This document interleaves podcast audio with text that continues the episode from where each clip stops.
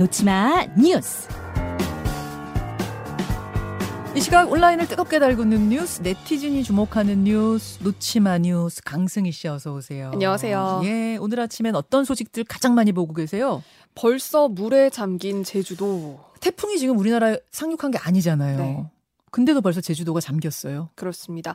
지금 이 태풍 흰남노가 일본 오키나와 본섬하고 제주도 중간쯤에 위치해 있는 걸로 지금 파악이 되고 있거든요. 네. 그런데 그 제주도 남쪽이죠. 서귀포 송악산 일대가 음. 어제 오후부터 간접 영향권에 들어갔거든요. 음. 그래서 많은 비가 쏟아지면서 여기 해안 도로가 지금 침수가 됐습니다. 아이고. 어, 일단 그 이제 막 영향권에서 벗어난 오키나와 상황을 좀 보면요. 여기에서 길을 가던 성인이 길에 넘어져서 굴렀다는 그런 보도가 있을 정도로 사람 4명이 넘어져서 병원에 이송되기도 했고요. 자, 저희가 지금 승희 씨가 준비해 온 영상을 보여드리고 있는데 네. 이게 이제 오키나와 상황이에요, 그렇죠. 여러분. 네. 바람이 막 불어요. 그러니까 이 바람을 보면서 어떤 정도 태풍이 다가오는지를 가늠하시면 되는데 네.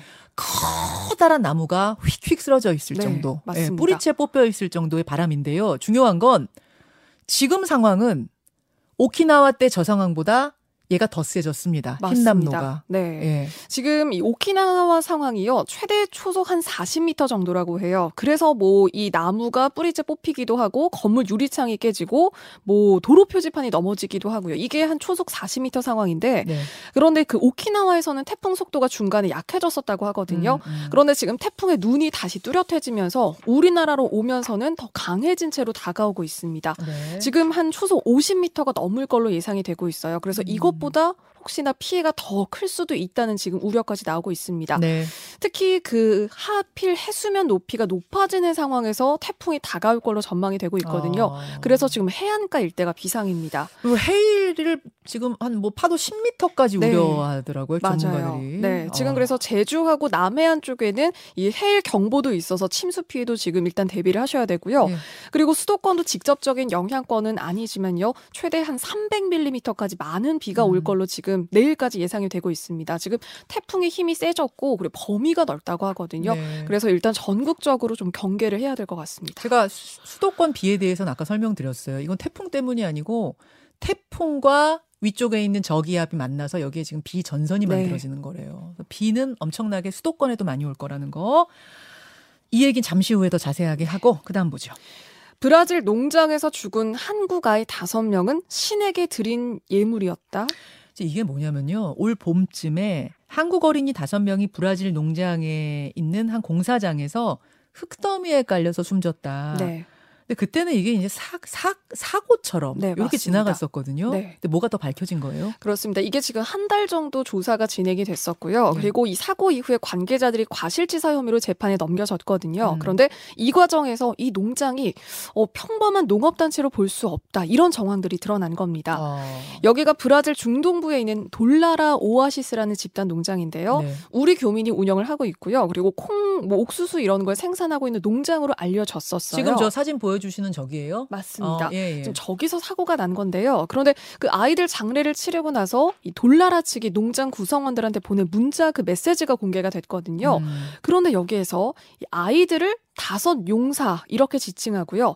다섯 용사의 장례식을 통해서 봉천 예물을 올려드렸다. 그러면서 그러니까 아이들의 죽음을 신에게 드린 예물이다. 이렇게 표현을 한 겁니다. 봉천 예물. 네. 심지어 한 녹음 파일이 공개가 됐는데요. 어린 자녀들의 희생에 피를 통해 돌나라가 똘똘 뭉치게 됐다. 그리고 이 아이들의 유가족이죠. 그러니까 부모들 중에서는 그 다섯 용사를 잃고 눈물을 짜면서 내 자녀를 살려달라고 간구하는 그런 부모님을 본 적이 없다. 음. 또 아이들을 전우로도 지칭을 하기도 했습니다. 그러니까 좀 이해할 수 없는 아이들의 죽음과 음. 관련해서 좀 상식적으로 이해가 안 되는 내용들이 담겨 있는 거예요. 그러니까 물론 아이들이 사고로 죽었는데 이것을 어떤 뭐 뭐라고 해야 돼? 사고로 죽었지만 이걸 뭐 하늘에 하늘이 하늘의 천사로 보낸다 뭐 이런 이런 의미로 네. 쓴 건지 아니면 사고가 아니라 진짜 무슨 봉헌 예물처럼 네. 산 제사를 드렸다는 건지 이게 무슨 얘기인지 좀 애매하다는 네, 거죠. 그렇습니다. 예, 예. 사실 이거는 지금 경찰도 우리 외교부도 지금 일단 조사에 음. 들어갔는데 네, 그런데 네. 지금 이 조사를 통해서 좀 이 단체 측에서 반발을 좀 하고 있는 걸로 알려졌어요. 네. 그리고 브라질 통계청도 이 우리 조사하는 별개로 일단 이 농장 내부 상황, 뭐 출생과 사망 그리고 음. 어떤 관계들이 있는지 일단 지금 별도로 조사에 착수했거든요. 음. 좀더 지켜봐야 될 것 같습니다. 사이비 종교로 좀 의심이 되기 때문에 네. 더 들여다봐야 될 필요는 있어 보이네요. 네. 다음으로 가죠. 합법 대마밭 알고 봤더니 불법 대마초의 공급지였다.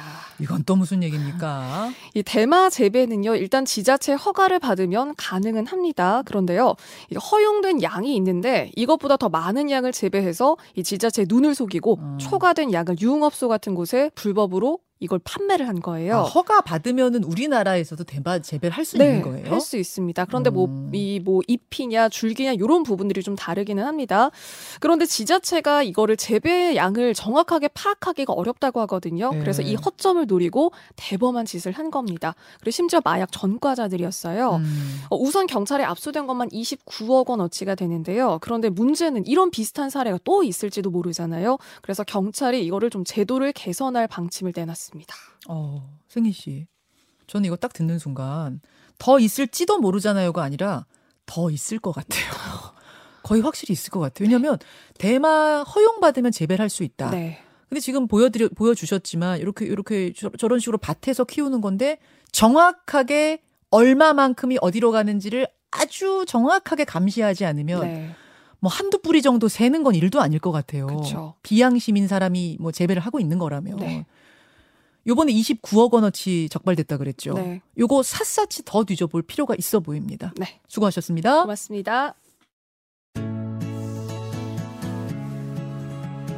김현정의 뉴스쇼는 시청자 여러분의 참여를 기다립니다. 구독과 좋아요, 댓글 잊지 않으셨죠? 알림 설정을 해두시면 평일 아침 7시 20분 실시간 라이브도 참여하실 수 있습니다.